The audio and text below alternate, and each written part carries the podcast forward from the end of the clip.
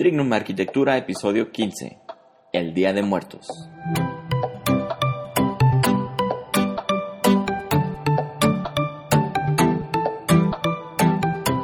Hola a todos, soy el arquitecto Enrico Ochoa de Trignum y bienvenidos al blog de Trignum Arquitectura, un blog en el cual te daremos técnicas, tácticas y herramientas con las cuales puedes llevarte a ti y a tu empresa de arquitectura, construcción o inmobiliaria al siguiente nivel.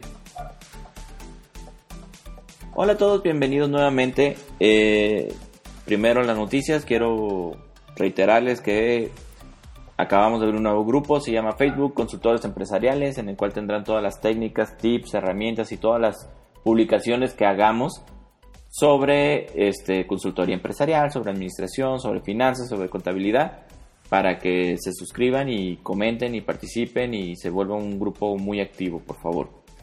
También estamos trabajando en nuestros cursos de presupuesto de obra y supervisión de obra y les vamos a estar compartiendo parte de esa información vía nuestro blog y también por el, por el podcast. También estamos trabajando en el, en el, en el de Mike, en el en nuestro curso para conseguir esta certificación. Y eh, también ya han visto que hemos estado publicando tip trignum y cosas por el estilo en vía podcast que creo que también están, muy interesantes.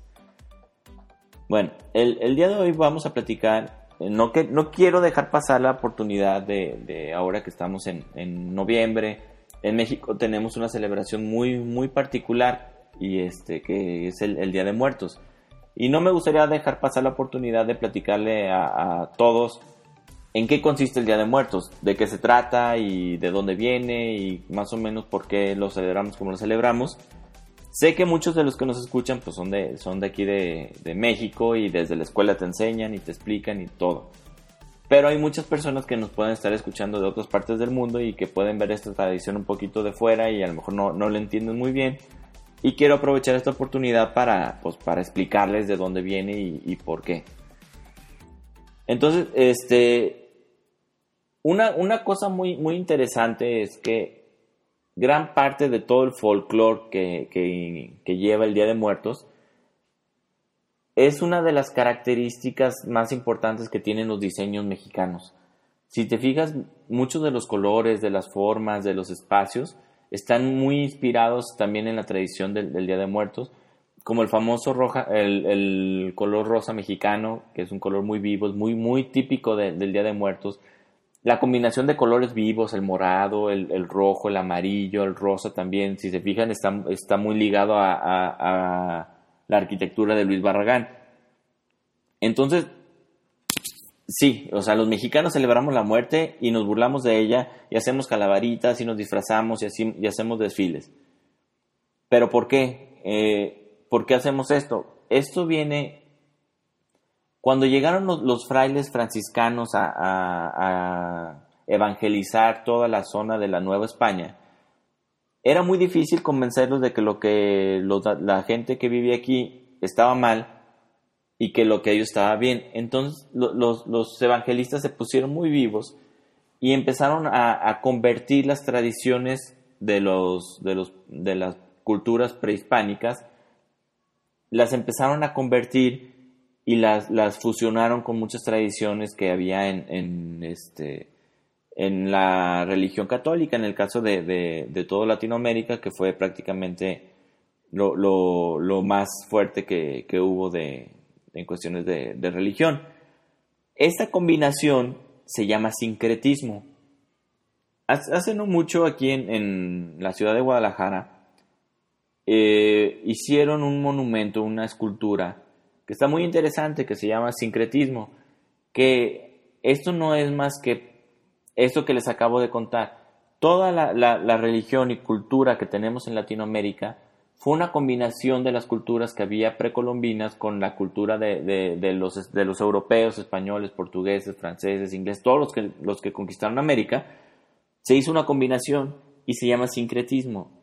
Entonces, hubo una escultura, te digo, aquí en, Guadalajara, que tuvo mucha polémica porque se ve la figura de, una, virgen, este, como la Virgen de Guadalupe, pero que tiene muchos toques de la cultura prehispánica, de, un, del unos dioses prehispánicos. Entonces se ve la, figura de la Virgen este, y se ve que tiene, que tiene una especie de cinturón de, calaveras y tiene una, una, serpiente como corona. Y se hizo un verdadero drama con, con, con, la religión católica, sobre todo, no tanto con la religión católica, sino con, con los fanáticos este, católicos que hicieron y deshicieron y buscaron la manera de, de tumbar eso que porque era una falta de respeto. A mí en lo personal Pocas esculturas se me hacen tan verídicas como esta.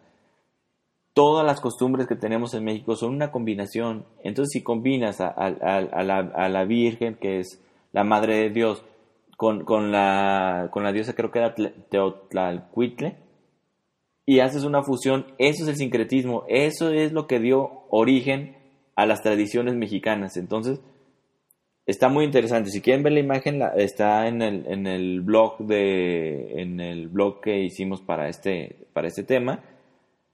Entonces, eh, nos remontamos a, la época antes de, Cristóbal Colón, cuando todavía estaban los aztecas, los toltecas, este, habitando, los mixtecas y aztecas, perdón. Disculpen, los mexicas y los aztecas este, eran los, que gobernaban prácticamente toda la, zona del, centro de México. Entonces, estos celebraban la muerte tanto como celebraban la vida. La tradición en aquella época era de que cuando nacía un, nuevo bebé, todos los niños de la aldea se ponían a correr como locos por toda la aldea gritando y celebrando que, había llegado un nuevo niño a la aldea.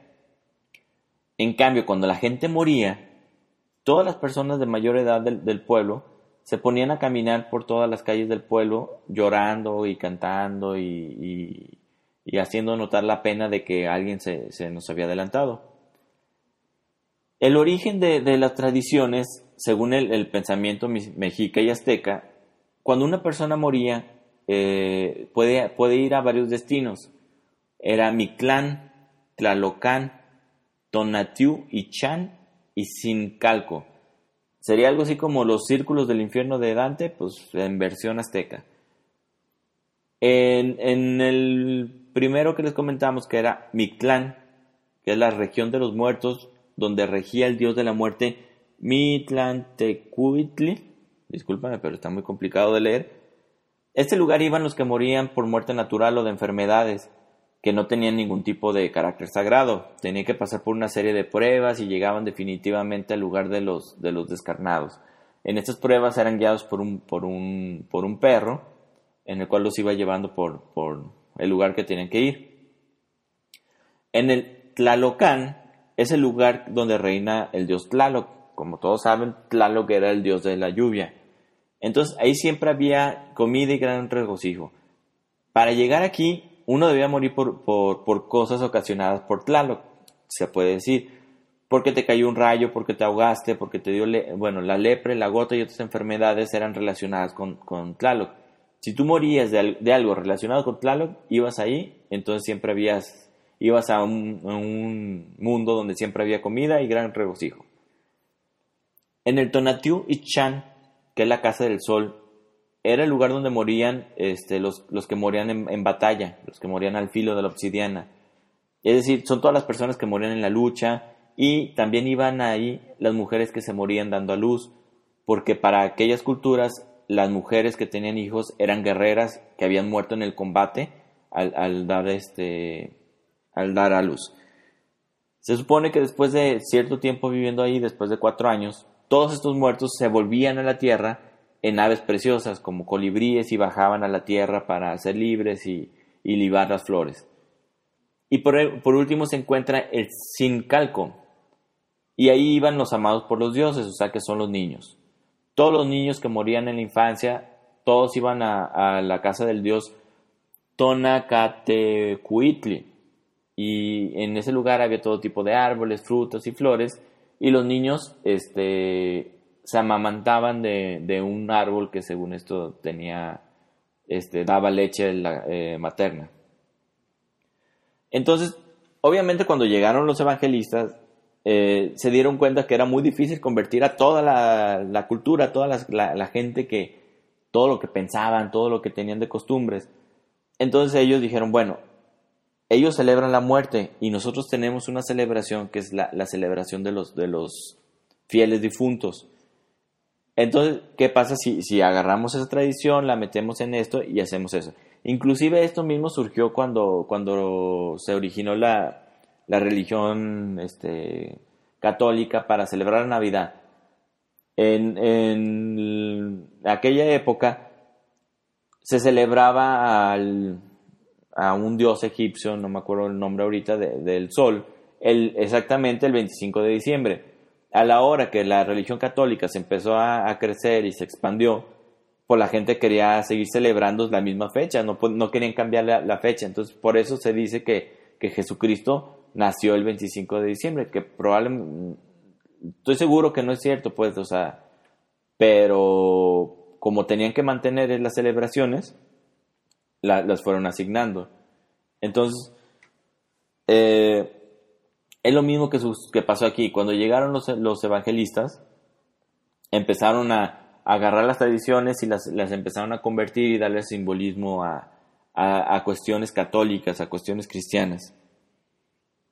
Bueno, entonces ya, con el paso, a la hora de hacer esa combinación, pues se van, se van formando, se van, se van creando nuevas costumbres por ejemplo, una de las costumbres más comunes es la de, la, de las ofrendas y los altares de muertos.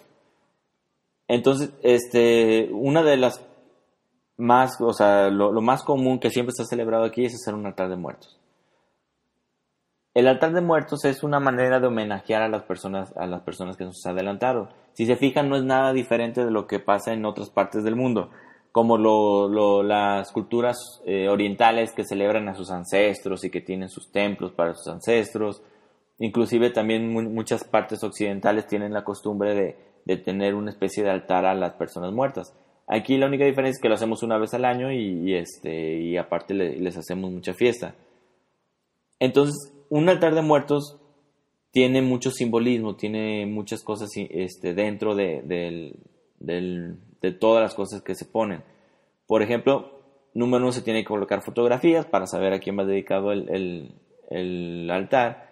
Se colocan inciensos. El, incienso es para que por medio del olor nuestros, nuestros ancestros, nuestros seres queridos puedan llegar a, donde está su altar. Eh, se ponen veladoras, las veladoras igual es una guía para que el alma pueda encontrar el camino hacia el altar. Se ponen bebidas, eh, las bebidas favoritas de la persona y aparte se coloca agua. También muchas veces se, colocan los alimentos que más le gustaban a esa persona. Este, se coloca, eh, es muy tradicional para estas fechas la flor de cempasúchil. Es una flor naranja que se ve muy esponjada, eh, que, que, tiene mucho aroma. Esta flor se utiliza para que con sus pétalos se forman caminos para que la gente, para que nuestros ancestros sepan por dónde llegar. Este, también eh, se acostumbra a poner unas calaveritas de azúcar Originalmente eran calaveras de verdad, pero pues ya obviamente ya no, ya no aplica eso. Pero se ponen unas calaveritas de azúcar que, que se adornan con, con, este, con colores y con rayitas y todo muy, muy bonito. Y es muy tradicional el pan de muerto. El pan de muerto es un, pan muy, muy simple, muy sabroso, de, este, como que con mucha mantequilla. Y es el, el, el significado que tiene es que son los huesos del muerto. Ese es representa el esqueleto del ser querido. Conforme pasa el tiempo, cada vez se van eh, agregando más y más cosas.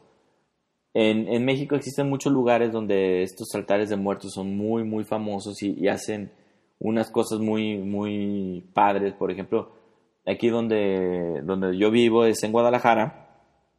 En todos los panteones más viejos de la ciudad hacen ponen una especie de exposición de altares de muertos y hacen recorridos nocturnos donde te cuentan las leyendas y que la leyenda del vampiro y que no sé qué, de, los diferentes de los diferentes panteones y de las personas que se aparecen y todo eso. Entonces son unas ondas medias, medias tétricas que están muy divertidas. Y también este por ejemplo, también ya de, de unos años para acá, hace unos años salió una película de James Bond que se llama Spectre. Y la primera escena de la película la filmaron en la Ciudad de México, donde simularon un desfile del Día de Muertos, donde todos se disfrazan de, de, catrinas y con calaveras gigantes y se ponen a, marchar por la calle. sí, era muy, sí es muy común que la gente se disfrace de, de, Katrina, pero el desfile la verdad nunca se había hecho. A partir de que salió esa película, la gente que se dedica a promover la cultura vieron que era una buena idea y a partir de entonces empezaron a hacer el desfile del Día de Muertos, el cual está muy padre, está muy interesante y, vale mucho la pena ver todos los disfraces y carros alegóricos que hay. Y por último, este, pues si, se habrán fijado, por ejemplo, de la en, hace un año, un año y medio salió la película de Coco, que está inspirada en esta, en esta misma tradición. La verdad está muy padre, está muy bien hecha y tiene muchas, este, muchas cosas que sí son muy, muy, muy del Día de Muertos. Entonces les recomiendo mucho que vean eso si les interesa un poquito más del tema. Y yo pienso que todos estos aportes que van haciendo, van, van sumándole el folclore, van sumándole a la, a la, tradición y la van haciendo más grande y más, más común. Porque durante muchos años esta costumbre del Día de Muertos se fue, fue muy opacada por el, por el Día de Brujas este, que, celebran en, en otras partes pero creo que, ya hoy en día el, Día de Muertos es muchísimo más popular en esta zona que lo que fue el, Día de Brujas.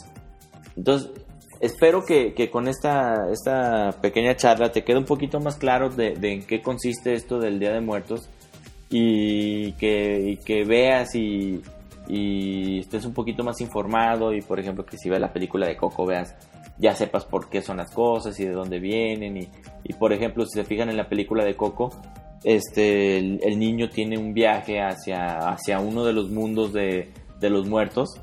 Entonces más o menos todo está inspirado en ese aspecto.